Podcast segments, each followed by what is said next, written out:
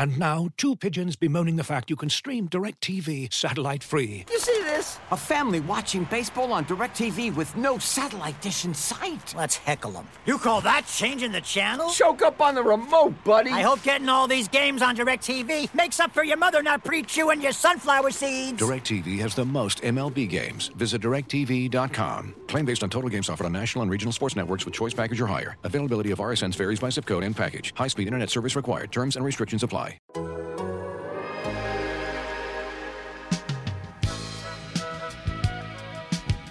Hey, what's going on? Welcome to the Raptors Reasonable podcast. I'm your host, Blake Murphy. Joining me on the line, Big Afro accompanying him, Eric Koreen.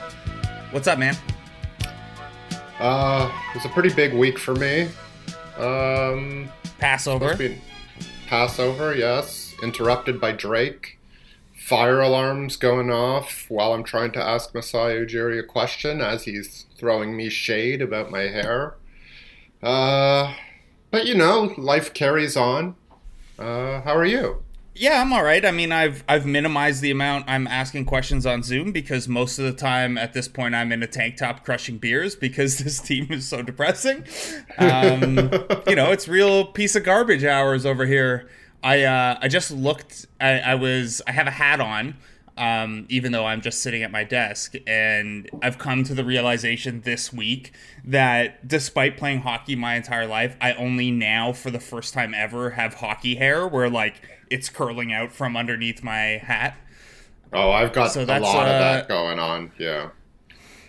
Yeah, we're gonna do a lot of reader questions today, or, or listener questions, I guess. And, yeah. and, Bruce Arthur doesn't listen to this podcast, but he asked for an afro. Yeah, I did. I did see that. Yeah, uh, we'll get to it when we get. To it. Do you want to give him uh, one? No, just uh, yeah, right now. Yeah, yeah. Um, so it's it's still going on. Um, it, it, there's a lot of it, a lot of hair. I did shave. Yes, not completely shave, but I, you know, set the razor to stubble basically. Um, but yeah, after the game last night, I sort of went full Will Ferrell from Zoolander and and parted uh, parted my hair. Uh, Mugatu, I believe his name was in Zoolander, uh, and so like it was like froey at the sides, but then like thin at the uh, you know in the middle at the top. It was bad, uh, but it got my wife to laugh. So you know, it the things we the things we do for matrimony. I have no idea about that, Eric. It's uh, we are 13 months into a pandemic, and not only is it real piece of garbage hours over here, uh, you know, you have the benefit of living with your lovely wife and cat and dog. Uh, some of us are going crazy because we don't get to see people because or interact most, with anyone. Yeah, most of our interaction is uh, our Twitter replies. Is that is that is that a bad thing? Yes. Yes, I feel like. I mean, look, of all the seasons for the Raptors to be bad and have bad luck and kind of punt it, you know, the one where they're not in Toronto makes the most sense. However, for our mental health and the mental health of the fan base online, uh, I think it's the worst possible time because no one has anything to do except for watch sports and complain on Twitter and everyone's losing it. Like I saw, I saw people. This is not about the Raptors, um, and WrestleMania Reasonableists is still a little further away. But I saw. Did you see that Orange Cassidy is now coming out to Pixies? Like AEW. Yeah, I did. I did the, hear about that. Yeah, where is my mind? Yeah, and it's an awesome song and an awesome choice. And I saw P- wrestling fans complaining online that it doesn't have high enough energy and like it doesn't make sense as an entrance song. But it's Orange Cassidy. That's the entire point of the guy is that there's no energy and pomp and stuff to. Anyway, everyone's losing their minds, uh, especially around the Toronto Raptors because the Toronto Raptors are quite bad. They're 18 and 29 now. They've lost a million games in a row or something like that. Um, going back to March, actually, this entire month. So uh, they beat the Houston Rockets on February 26th. In the time since then, they are 1 and 12. And if you want to get down into the splits, they are 0 and 12 when there are men on the broadcast. and I do. That yeah. uh, you know, Kyle Lowry did shout them out in that game. Uh, the uh, all women broadcast broadcast, which was awesome. By the way, everybody did an awesome job, but we'd expect no less. They're yeah. very good at their jobs. Yeah, Meghan uh, McPeak said, pointed out to me that the team hasn't won in a month except when Meghan's on play by play. Yeah, um, which I guess means they should maybe try calling somebody up from the capital city Go Go, who I guess don't exist right now. Well, they didn't play this um, year, yeah. Yeah. Uh, anywho, yeah, they're bad. What was the actual question? Uh, there wasn't a question yet. I was just, just. Yeah. Oh, Kyle, Kyle Lowry. Yeah. Yeah, Kyle Lowry did say maybe uh, they brought us the luck and energy we needed. Um, so I know they pay Matt Devlin good money, but for the good of the franchise, well, we could get into what's for the good of the franchise later. I think there will probably be some questions that cover that. Yeah, I'm, we're gonna guessing. we're gonna be uh, re- listener question heavy on this one.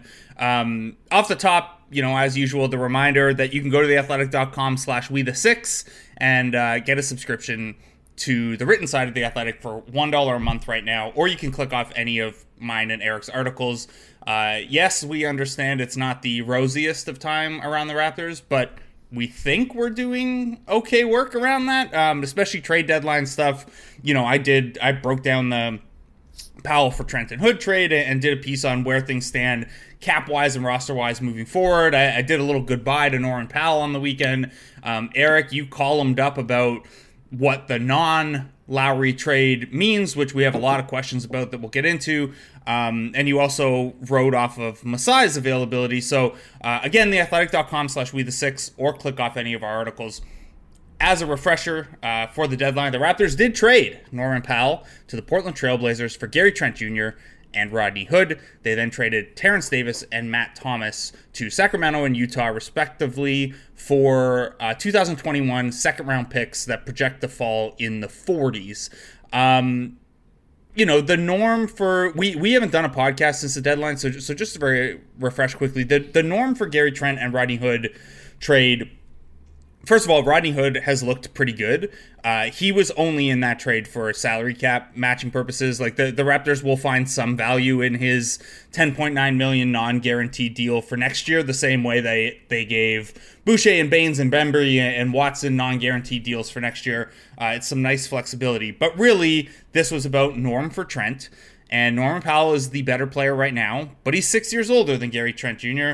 He's an unrestricted free agent, where Gary Trent is a restricted free agent, and Norm figures to be uh, an order of magnitude more expensive over the next couple years. Uh, also, not to men- not to mention cap holds, which is uh, what I was going to say next. Yeah, um, I just wanted people to know that I too know a thing about the CBA. Uh, yeah, for, it's, from it's reading all the great coverage at theathletic.com slash yeah. six. Yeah. Um, so, yeah, I, I mean, the Davis and Thomas for seconds trades, people thought that that signaled the Raptors were clearing roster spots for a Kyle Lowry trade, and they may have been, but they also turned two guys who were out of the rotation and didn't figure into the future plans anymore into mid seconds in what could be a pretty good draft. Um, they didn't have a second for this year. They haven't had you know, I wrote about heading into the deadline that they've traded uh, three firsts and six, six, six seconds over the last four years. Um, if you can turn two non-rotation pieces into some picks to restock that cupboard, uh, whether as trade assets or, or, whether to kind of restock the 905 and get that prospect pipeline going again, um, that's that's worthwhile. And, and, we know too that two picks in the 40s can generally move you up into the 30s. So uh, maybe you can uh, you know, basically steal a, a, second first round pick with or a late uh, early second or something like that. Um, anyway, nobody really cares about those deals. The big deal is Norm for Gary Trent, which is you know again it's it's about youth, it's about cost, it's about finding a guy who maybe has upside that can push the core a little higher, and it's about money. Unfortunately, those things matter. Um, but the bigger thing is the biggest thing from the trade deadline is that the Raptors didn't trade Kyle Lowry, and you know we went into a lot of reasons for and against trading Kyle Lowry into the deadline. And the issue that people seem to be having most, you know, there are some people who thought basically you should have traded him for anything at all, which I don't really agree with. Um, but the one that I understand the frustration with a little bit more is you dealt Norman Powell in a future oriented move. Uh, you dealt two back end rotation pieces in a future oriented move, and then you kept Kyle Lowry. And, and there's at least a little bit of incongruence there. Eric, where to, to kind of put a cap on the deadline for us, um, how do you feel about the Raptors not trading Kyle Lowry? And how do you feel about them not trading Kyle Lowry and now having to play out the rest of the season in this kind of directional limbo? Um, well, the, what you just mentioned, how you framed the totality of the moves, is sort of what I wrote wrote about uh, off Masai's press conference. Uh, just, I, I, think people can sort of rightly uh, see it as a bit of a half measure uh, for all the Breaking Bad fans out there who love any time any part of that show is referenced. Uh, and I get that, but I think as we discussed a lot, the Norm Powell negotiations and the Kyle Lowry negotiations kind of exist in a vacuum from one another. They're, they're not the same thing. Kyle Lowry's market was very specific, uh, was limited to teams who, you know, Kyle had to want to go to, uh, first of all, or have some interest in playing for, which I think is the right thing to do anybody calling for Masai Ujiri to be as cold as possible with Kyle Lowry, I, I mean, at some point you got to ask yourself, what's the point of watching sports if you're not going to care about these guys at all? Um, it was limited to teams that can cobble together $30 million to trade back to the Raptors, most of which would probably, the Raptors would want to be expiring contracts. And it was limited to teams that had uh, pieces that were interesting to the Raptors. Uh, whereas Norm Powell, a lot easier to move, a lot simpler of a decision, and a lot more teams who could have theoretically theoretical interest for him, not only for his talent right now, but his bird rights, which increasingly matter because I think of all the, you know, first of all, the class of 2021 free agency isn't going to be as good as we once thought. That's obvious. We remember all the guys who signed uh, extensions, and bird so bird rights are going to matter a lot, uh, and it's going to allow a competitive team like Portland, who are in that situation, to go over the cap to. Uh, retain some top level talent, and they're a team that wouldn't have been able to go out into the market and really do any damage.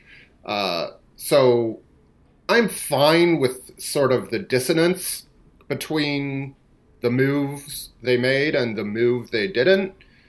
Uh, but it's it's a complicated one, right? Like Kyle Lowry with you could see why they didn't make the Lakers trade, for example, if they weren't offering Horton Tucker. Uh, I, like getting back KCP and you know expirings and what was like were they even offering a potential like any sort of piece with potential? I don't think so. no, reports. not according to the reports that we have. Basically, the Lakers deal amounted to you're just doing you Kyle just Lowry, Marc Gasol, and LeBron a huge favor. Yeah, yeah, and you just want to, and you'll be worse this year probably, except if you listen to some comment or some people on Twitter. Um, I mean, Schroeder's pretty your, good, so you might be neutral, but uh, anyway, yeah. uh, so if they didn't throw in Horton Tucker, I don't make that trade. The Heat one becomes a bit more complicated if Duncan Robinson was truly on the table. But then who uh, knows if that got pulled off the table anyway because the Rockets came in and gave them Victor Oladipo for free. Yeah, well, that seems like it was always their backstop. Um, and, Which is hard to negotiate against. Yeah. And then that leaves Philly. Now, what do we know about the Philly offer? Not much. Uh, I, I think, like, at the end of the day, if they really, uh, we know they traded for George Hill, which may or may not have decreased the Philly offer. Uh, if there was a Maxey and you know first round based offer in which you're not taking any more salary on, you know, I would have been probably com- at that point compelled to do it, even though it's not a hell of a return for for him. But you're also not without options uh, going forward with, with Lowry. It could just be a thing where you get a, a trade exception in a sign and trade in the offseason, or it could be a matter where you you re-sign him and you, we can do this whole dance again next year. So I don't hate it. I understand the people who are like, oh, well, what does this mean about the future? Where are they for right now? Uh, there is a bit of, uh, you know, even though I understand the dissonance, like there is dissonance and it's difficult to navigate. But I, I really think, you know, long story, very long story, unfortunately, story, long story short, uh, you have to view the negotiations with Lowry as separate from the rest of what happened. Which is fair. Um, and the other thing to consider with the Philly thing, too, is like, I mean, look, Daryl Morey's quote and Masai Ujiri's quote seemed kind of directed at each other uh, a little bit. So I think there was maybe a disagreement on Lowry's exact value to Philly, uh, especially when considering things like luxury tax and stuff. Um, but from talking to other Philly writers, the other thing too is that, you know, it's not like from the Raptors perspective, yes, you're getting you know, if it was Maxey in a first, I'd probably pull the trigger on that. But from Philly's perspective, to make the salary math work, it's Maxey and a first and Danny Green and one more player to make the math work. And Danny Green's been pretty good of late and you know you look ahead to some of their playoff opponents and maybe he's valuable. So I still think I think they're they're going to regret not trading for Kyle Lowry, whatever the deal framework was. But um, you can at least see how there could be a difference in opinion. Re- reasonable people can disagree. Yeah, um, um, I do think in this case, reasonable Daryl Morey, a big fan of yours, Eric Koreen, uh, is going to regret it. Like I, I think, I think Philly is the only team in the East that has a real chance, barring injury, to beat Brooklyn. And I think going only part way in when you have two stars kind of in the early part of their prime, one of whom's had a lot of injury trouble. You know, I, I understand what Morey's saying about you want to maximize the total championship probability over a multi-year window, but that's not how basketball works really. Like like that doesn't factor in injuries and you know, I'm more of the mind that once you hit a certain level, and this is Daryl Morey's thinking back to his five percent rule kind of thing. Like, like you want to maximize the one biggest um, peak on that kind of probability curve. So uh, I think Philly will regret it a little bit. I think, you know, I think maybe Toronto will too if the sign and trade market ends up pretty empty and Lowry leaves for just a trade exception or, or whatever. Um, or but, nothing yeah, I mean, look, trade exceptions are, are useful. Um, but yeah, look, the on the bright side, for those of you who wanted a full teardown, it does not look like Kyle Lowry or anyone else on the Raptors is going to prevent them from losing a lot of games. So uh, things are bad. They are one and twelve um, in this last thirteen game stretch. They have one game left in March, and they could conceivably go one and thirteen. Uh, Producer Andrew said before we came on that he doesn't know if the Raptors can handle Poku, and uh, that's a real question. Shai's out. Uh, Lu Dort is probably out. Uh, Al Horford is Al Horford is now sitting out. Uh, so it's not a very good Thunder team, but it's not a very good Raptors team. Uh, they this could potentially be the third worst month in franchise history. They have previously gone one and fourteen in November of 1997 and 1 and 15 in November of 2005. This would be a 1 and 13 month.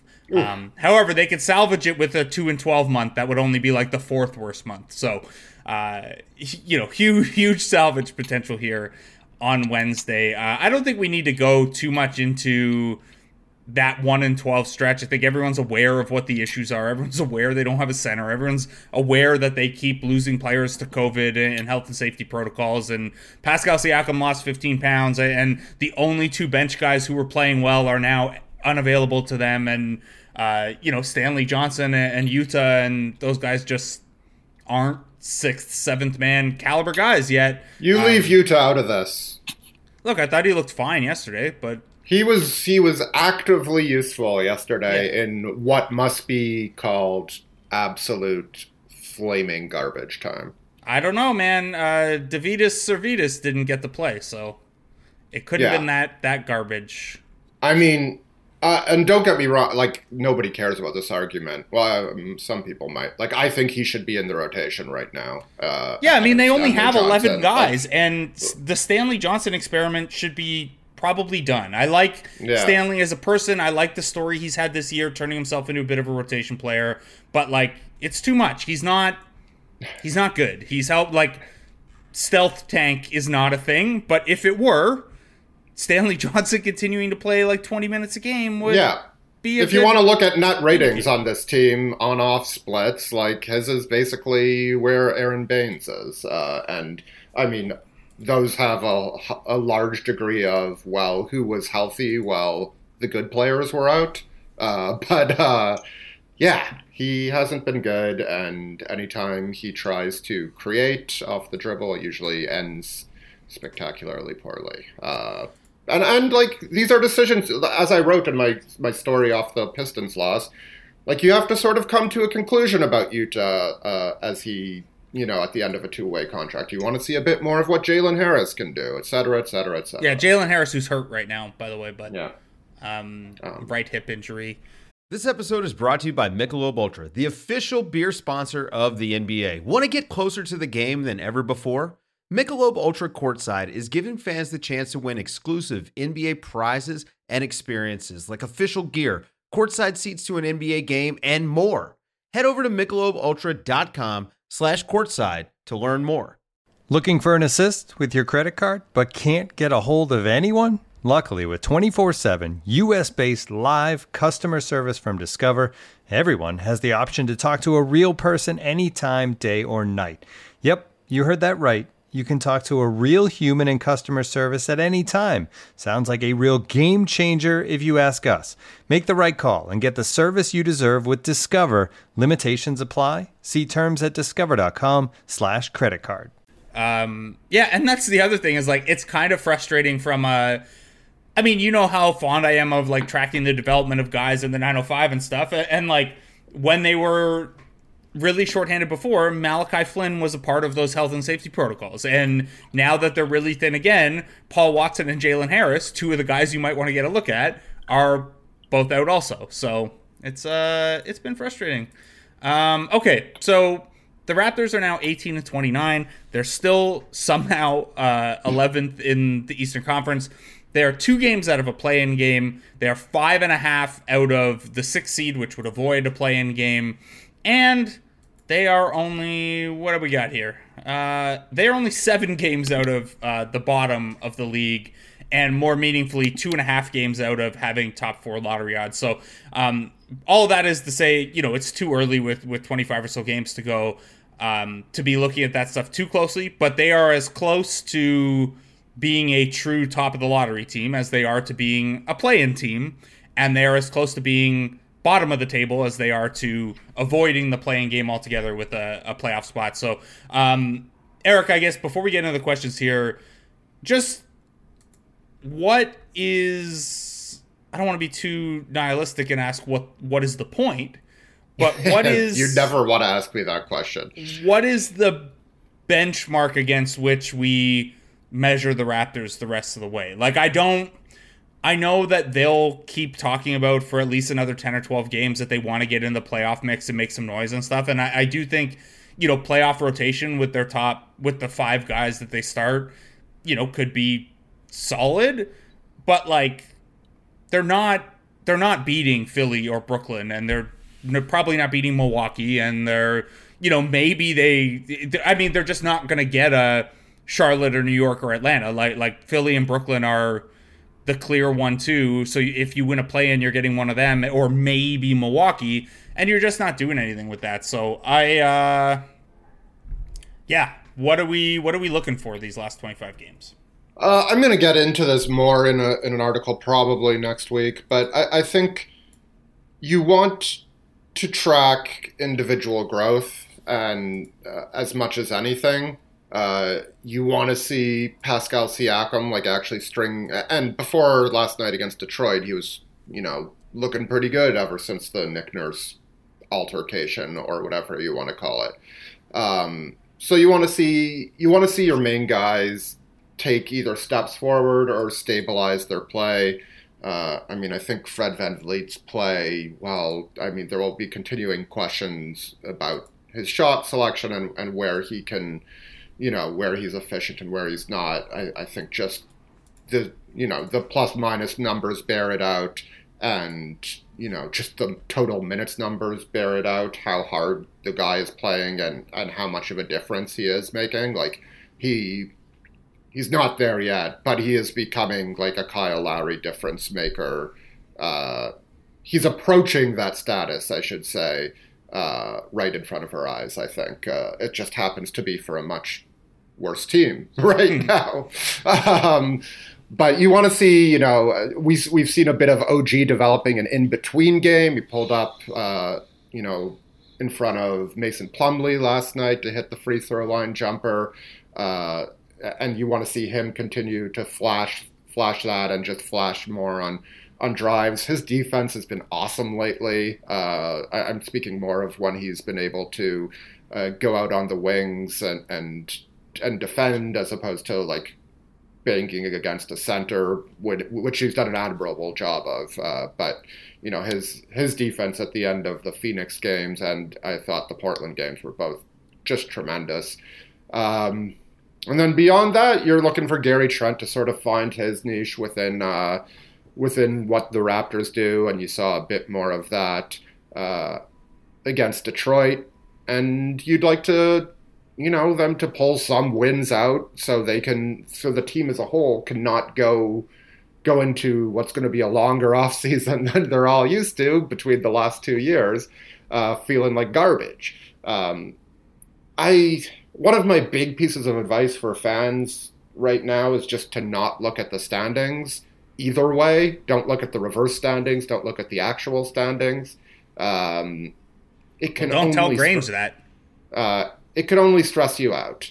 I, I think. Um, I think you really have to get micro on this. You have to zero in, and some of it does coalesce into the bigger picture. I mean, it all coalesces into the bigger picture, and and if some of the things you want to see happen happen on a regular basis, they're going to win. And you don't want to be in a position where you're rooting against your team. I, have covered seasons like that. Trust me, they're not fun.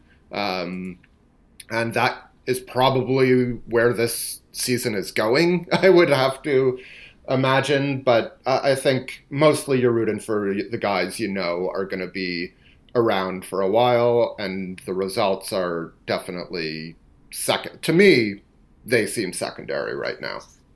Yeah, I mean that's the thing, right? Is you look at who is who is potentially going to be a part of this team when it's not a dumb stupid wasted year uh, and those are that's that's kind of where you want to focus things so yeah um, I, I just want to add like i do think there's danger in just chalking it up to the covid and tampa of it all um, and I think that will be important for the Raptors front office to do. Like, I don't think you can just, you know, wipe away the season as this happened because of this. Well, yeah, I mean, that's not who we are, but right because it's uh, two things, right? It's like the season has had all those complicating factors, and yeah. that's made it hard to win with only five good players. But if you, you had more than five good, good players, yeah. you you might have been able to withstand it a little more. Maybe you don't. Maybe you still get wiped out. But the fact that like even when healthy, this team has had long stretches of poor play, yeah. is not great. Yeah, at this point, the good stretch of play is the aberration, not the right. bad stretches of play. Uh, so it will be on the Raptors to try and uh, accurately factor in every and this is a once in a lifetime season we hope.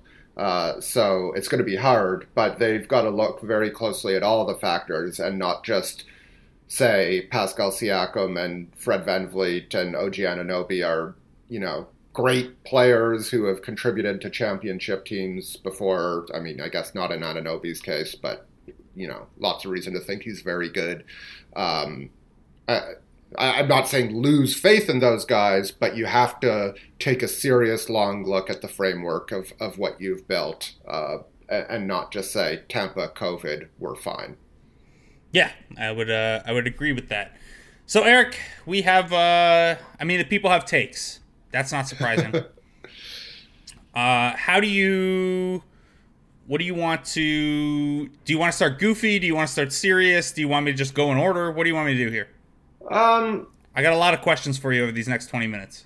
okay, let's uh, let's start serious and get dumb as we go along. I think that's maybe the best way to retain listeners. Sure. Um, maybe I'm wrong. Maybe they need a, a light break right now. Yeah. Uh, okay, the first one comes from Luca eleven, and this is kind of it, it follows the kind of what you were just talking about, but it's more of a instead of a what should we expect. Do you think the Raptors still can make a push to move up the standings? I think it's possible. Um, how many more back to backs do they have? Because that guarantees X number of losses, apparently. I mean, look, they had fewer in the second half than any other team, I think. So Yeah. Um, uh, we got to stop using that as a. yeah. it's like- Uh, I mean, they've lost to some bad teams. They tend to compete better against good teams, but still lose. Uh, I think it's possible just because there are uninspiring teams ahead of them, but they have at least seven really tough games left, and I'm sure more in the middle range uh, after that. So possible. Uh, like I, I think getting into the top six is probably not going to. I mean, I, I would bet money against that happening. Uh, into the play-in tournament, certainly possible. Although you know, I think it's more likely they they go down than they go up. All right, and then uh, this follows from a couple bots. What would you prefer? Would you prefer things to click and they win and get into the play play in and make the first round, and we have some positive stuff to write about before uh, we go on forced vacation? Or would you rather they continue to lose and up the lottery odds and, and you know go future oriented or whatever? Yeah, I, I think, you know, as I just talked about for a while, it's more complicated than that. I think ultimately, like, good individual performances in losses is probably ideal, um, but that's not one of the options. So I guess, uh, I guess all things being equal, a higher pick is probably better at this stage. Yeah, I think uh, I think so. Um, ASP asks about some draft prospects.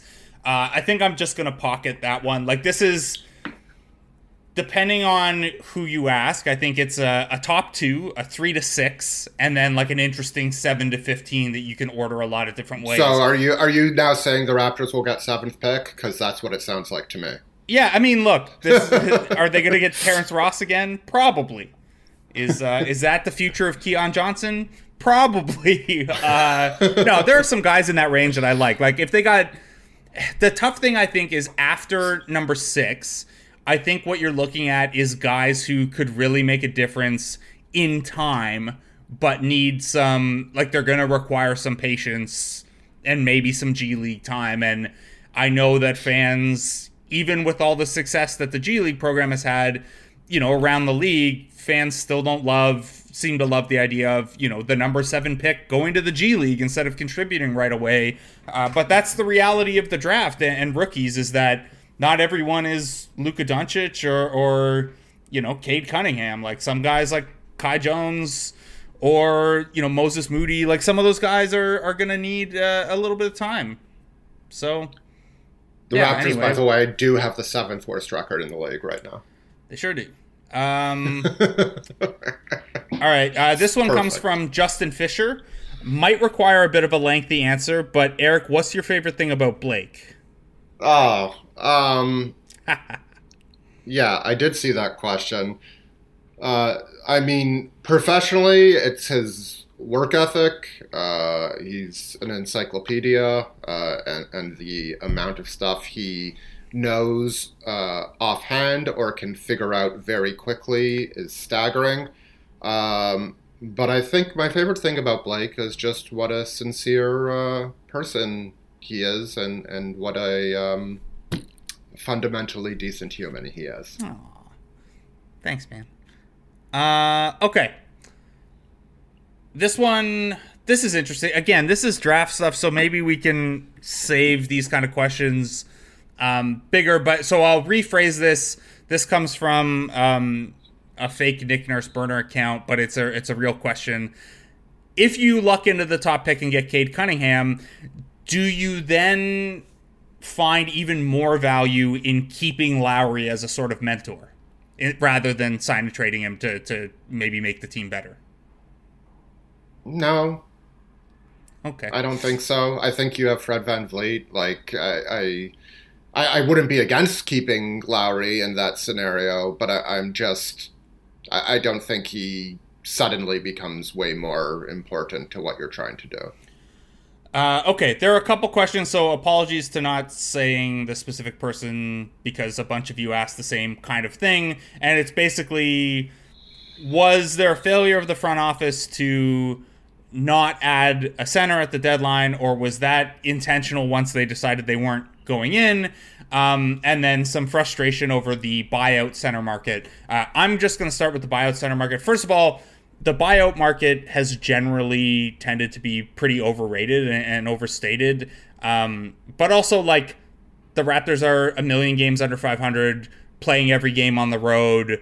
Uh, if you, like, there's just, yeah, you can offer playing time, but what buyout guy is signing with a team near the bottom of the table? Like, it just, I don't think it reflects anything other than that the Raptors have been bad this year. Um, it was only two years ago that Marc Gasol waved a big trade kicker to come to Toronto, and as much as it didn't turn out, Jeremy Lin was the top buyout guy on that year's buyout market, um, and people were excited about it.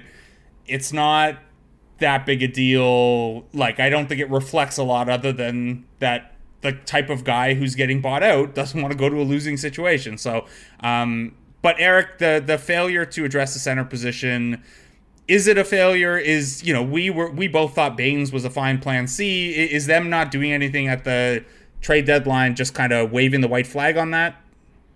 Um, maybe a little bit. I, I mean, I think the real failure happened probably a few weeks before the trade deadline, uh, when you maybe could have got somebody for a more reasonable price. Uh, it's clear that Bain. It's been clear for a while that Baynes isn't the answer. Uh, and if you were trying to give, you know, I, I, think the most interesting or one of the more interesting quotes Masai gave was talking about how he thought this group deserved a real chance to try and compete together. That's like before the norm trade. And now they're going in, you know, a slightly different direction. Uh, well, if you're trying to give that group a chance, it was sort of beholden on you to. I don't think that's the right use of beholden, but uh, you needed to make adjust- adjustments when it's clear something wasn't working. And, and, obviously, it takes two teams to make a trade. But uh, yeah, definitely a failure. Uh, at the by the trade deadline, I mean, I don't really know where their heads were at, um, but you know, I don't think they quite rightly they didn't want to give up a future asset to help a a roster that they just made worse by trading the one player who can get to the rim and score efficiently once there. So, uh, um, yeah, I you know we just talked about the value of second round picks and and having your all for your first round picks and uh, so yeah, that's pretty much where I stand on that. Yep, that is uh that is fair. That is uh that's fair. Um looking overall, ahead, I think it, like overall, I think they obviously screwed up. I, I yeah. think you know they were wrong, but I'm not at at the deadline, like deadline week. I'm not that mad that they didn't trade for somebody.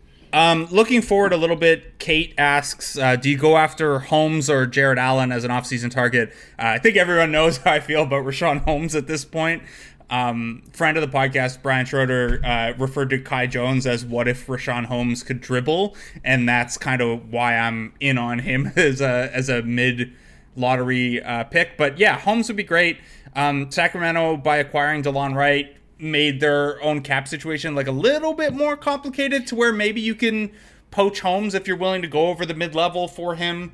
Uh, Jarrett Allen, I think, is out. Like like Cleveland. I don't think he's by, gettable. Yeah. Yeah, like by all accounts, Cleveland acquired him with the intention of him being their long term center. So um, they gave up picks, they ate salary to get him. I'd imagine that gets taken care of pretty quickly. Uh, John Collins would be uh, the other interesting RFA big, whether or not you consider him a center. He has uh, he's gotten pretty good and pretty cool. Uh, Eric, you mentioned the loss of Norman Powell changing the dynamic in terms of the Raptors' ability to get to the rim and get into the paint. You also mentioned uh, Fred VanVleet's growth kind of impacting games this year and until the last couple weeks uh, as a pick and roll playmaker as well. Uh, we got a couple questions about Fred's. Um, you know, one person framed it as an allergy to passing, which I don't think is uh, is fair at all. But but there seems to be some sense that Fred isn't being held accountable. Um, he has not had the best shooting stretch since returning. Um, he's shooting 37.7% overall and 34% on over 10 threes a game in the eight games since coming back from his health and safety related absence. Uh, also averaging only four and a half assists, assists in that span, including uh, four of the last five games with three assists or fewer. Um, the offensive ecosystem without Norman Powell to pressure the rim and without, I mean, just capable bench offensive weapons other than I guess Rodney Hood um, and Chris Boucher's been been struggling of late too. How much of this do you put on VanVleet, and how much of this is a guy trying to make something happen in an offensive environment where you know maybe if he's passing to someone there there's aren't like I don't want to I don't want to waive all accountability yeah. for, for VanVleet because he hasn't been you know as sharp as he was earlier in the year.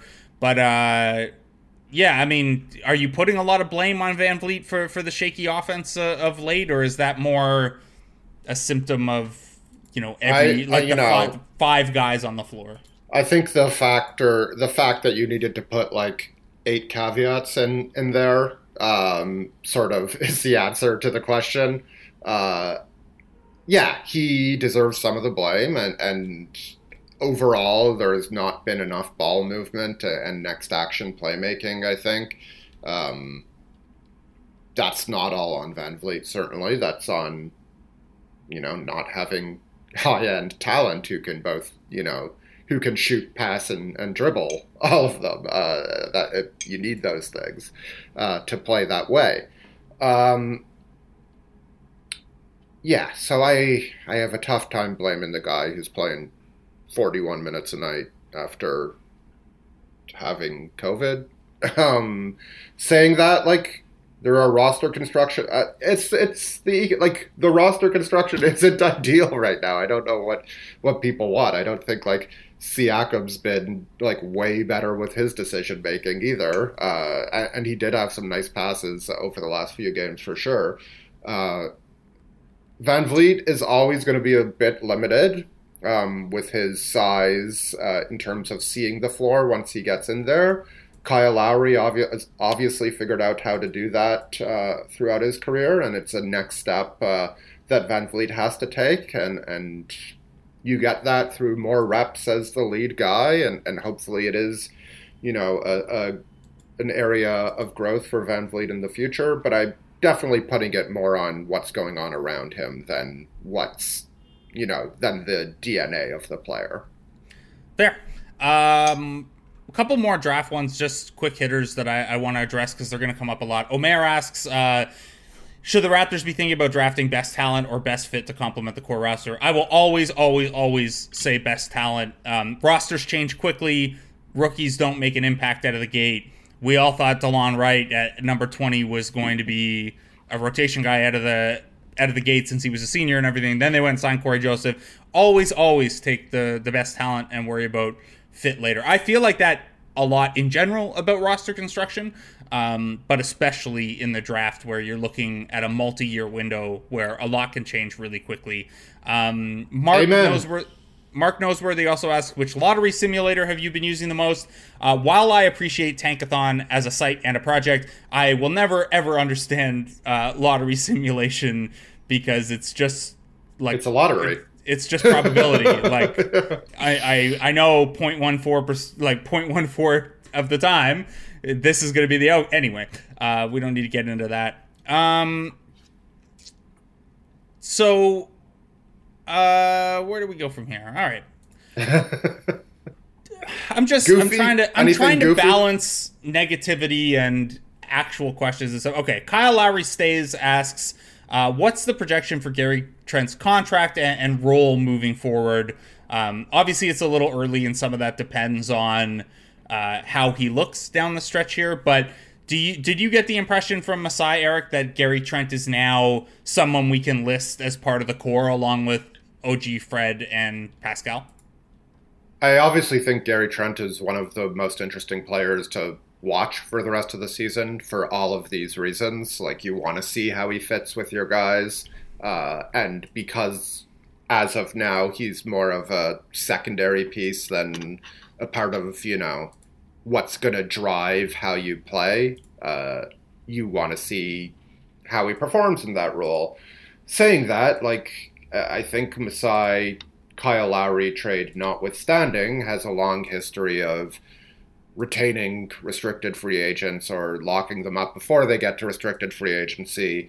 So I would expect him to be around, you know, in the intermediate uh, term for sure. Uh, and it just, I don't think there are a lot of teams that are going to have cap room, cap room. Some of them are not very good, but I'm not you know, I'm without having done a deep dive into those teams, I don't think any team is coming to like blow the doors down with a Gary Trent offer. Uh, I think the most he could have been offered by Portland before the year was like the prorated norm contract, which was like four and fifty three or something like that. Uh, not prorated, but you know, yes, adjusted inflation adjusted. Cap. Yes. Uh, so if it ends up being a bit higher than that, I wouldn't be surprised, but I wouldn't expect it to go much higher than that. Where, yeah, I'd be surprised if he gets more than 15 a year. Yeah. Unless he just like has another Gary Trent bubble performance down the stretch here. Uh, it is. It would be interesting if he just accepted the qualifying offer, but we always say that, and guys very rarely do that. So. Yeah. Um. All right. Uh Here, uh, this one's from Brian. If a Canadian city was not an option, what U.S. city would you have picked instead of Tampa to host the Raptors this season? Uh, San Diego. Ooh, that's a good. Uh... I mean, the, it would have been terrible for me personally, because unless they were playing afternoon games, but uh, yeah, San Diego. I mean, Seattle, we could have just we could have just shipped you out there. Uh, at least moved me to Vancouver so I could be on the same time zone. Um, I wouldn't yeah. do that to you. I wouldn't send you to that to that garbage place. Garbage. Yeah, I, I, I mean, San Diego is just. I've been there a few times. It's just a great place to hang out and be outside, uh, even during the pandemic. I imagine. Um, yeah, that's uh, not bad. My my answer, uh, Carroll, Iowa. Let's. Uh, Austin. Did you just did you just get the alert on your phone for the meeting that we have coming up? Is that what that noise was? That was 10 minutes. All right, uh, we should wrap this up. One more question from Jessica Jade. Is there any chance at all, a lot of caps in this tweet, that the Raptors will actually get a serviceable center this season? Um, I'm going to say no, but they do have two open roster spots, and we got a couple questions about what the plans you know B through Z are. Uh, certainly doesn't sound like Kelly Olynyk is getting bought out in Houston. I don't think I don't know what. I can't believe might... I can't believe Tilman. Uh, I can't. Fertitta, Fertitta. Yeah. Doesn't doesn't want to save money somehow. Yeah, but uh, Kelly's good and he's a good vet mentor, and yeah. having his rights in the summer is helpful. Uh, so I will say no, but I mean, there's Donta Hall they could take another look at who didn't really get a fair shake. Um, Nick Nurse spoke highly of Henry Ellenson. Uh, the Nets should let Alize Johnson come back to Toronto. Uh, Freddie Gillespie is like kind of a six nine center type that was really good in the G League and stood out. Um, if you're looking for, I got asked about a quad A type specifically the other day, and like Jordan Bell, who hasn't been good in the NBA, was really good in the, the G League bubble. So uh, a few guys like that you could kind of kick the tires on, but I don't think there's anyone that uh, Raptors fans are going to get super, super. Yeah, I believe the question was serviceable. Uh, the word serviceable was mentioned. And I would just say, helping your team lose might not. I think we can call that a service at this stage. Yeah. Uh, all right, Eric. We are at the end of the podcast. Uh, the pity party mailbag is thanks, over. Thanks, Purd. Yeah, uh, the pity party mailbag is over. Uh, I think we're not going to talk to the people until Wednesday next week because the Raptors have a Monday, Tuesday back to back, which is uh, first, uh, looking ahead, they play at Oklahoma City on Wednesday. Then they get the Warriors, the Wizards, and the Lakers. Uh, Eric, are you gonna go LLLL to play it safe here? I should probably start doing that. Uh, although I was very close to. I mean, I wasn't very close because they got killed last night, but I had a perfect week going until then. Uh, I'm gonna go win, loss, loss, win. Uh, the Lakers are barely a team right now, and I none of neither LeBron nor Anthony Davis will be playing in that game. And as you mentioned, Oklahoma City doesn't have a lot of players. Uh, are are the Lakers on the back to back? Uh, yes, the uh, for the Raptors. I don't know if the Lakers. Yeah, yeah. Okay, never mind. Win, loss, loss, loss. All right, optimism, baby. Uh, okay. so uh, as negative as the tone is right now, we got to like five of the like forty questions that we had. So obviously there is still a lot to talk about and di- digest and figure out with this team. Uh, which is why I would urge you to go to theathletic.com slash we the six or click on any of mine and Eric's articles. Uh, if you are not yet a subscriber, you can get a subscription for one dollar a month. There's look, there's gonna be a lot. There's a lot to sort through right now. There's a lot to sort through with Masai and the future of the franchise and Kyle Lowry and the draft ahead and Gary Trent Jr.'s free agency. I think we'll be able to continue doing good work and, contextualizing all that stuff and having our voice squeak at the end of the podcast and um, maybe some fun feature work around all that stuff too. So uh, please stick with us. Please keep listening. Please keep reading. Um, it's been a while since things were this dour around the Raptors, but we'll, you know, we'll help you through it. Just right? look forward. Game one in Toronto in front of some fans. It's going to be a scene. Uh, all right, Eric, thank you so much, man. Thanks, Blake. See ya. As you've probably heard by now, we've teamed up with BetMGM this season. We'll be using BetMGM lines to make all of our picks, and we'll have special offers for our listeners each week. If you haven't signed up for BetMGM yet, use bonus code The Athletic, and you'll get a one-year subscription to The Athletic, plus up to a $1,500 first bet offer on your first wager with BetMGM. Here's how it works. Download the BetMGM app and sign up using bonus code The Athletic. Make your first deposit of at least $10. Place your first bet on any game and claim your voucher for a one-year subscription to The Athletic.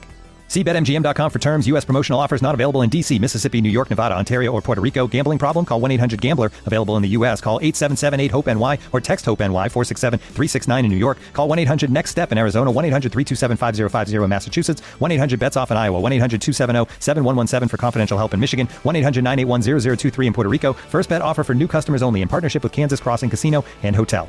Don't forget, if you haven't signed up for BetMGM yet, use bonus code The Athletic, and you'll get a one-year subscription to The Athletic, plus up to a $1,500 first bet offer on your first wager.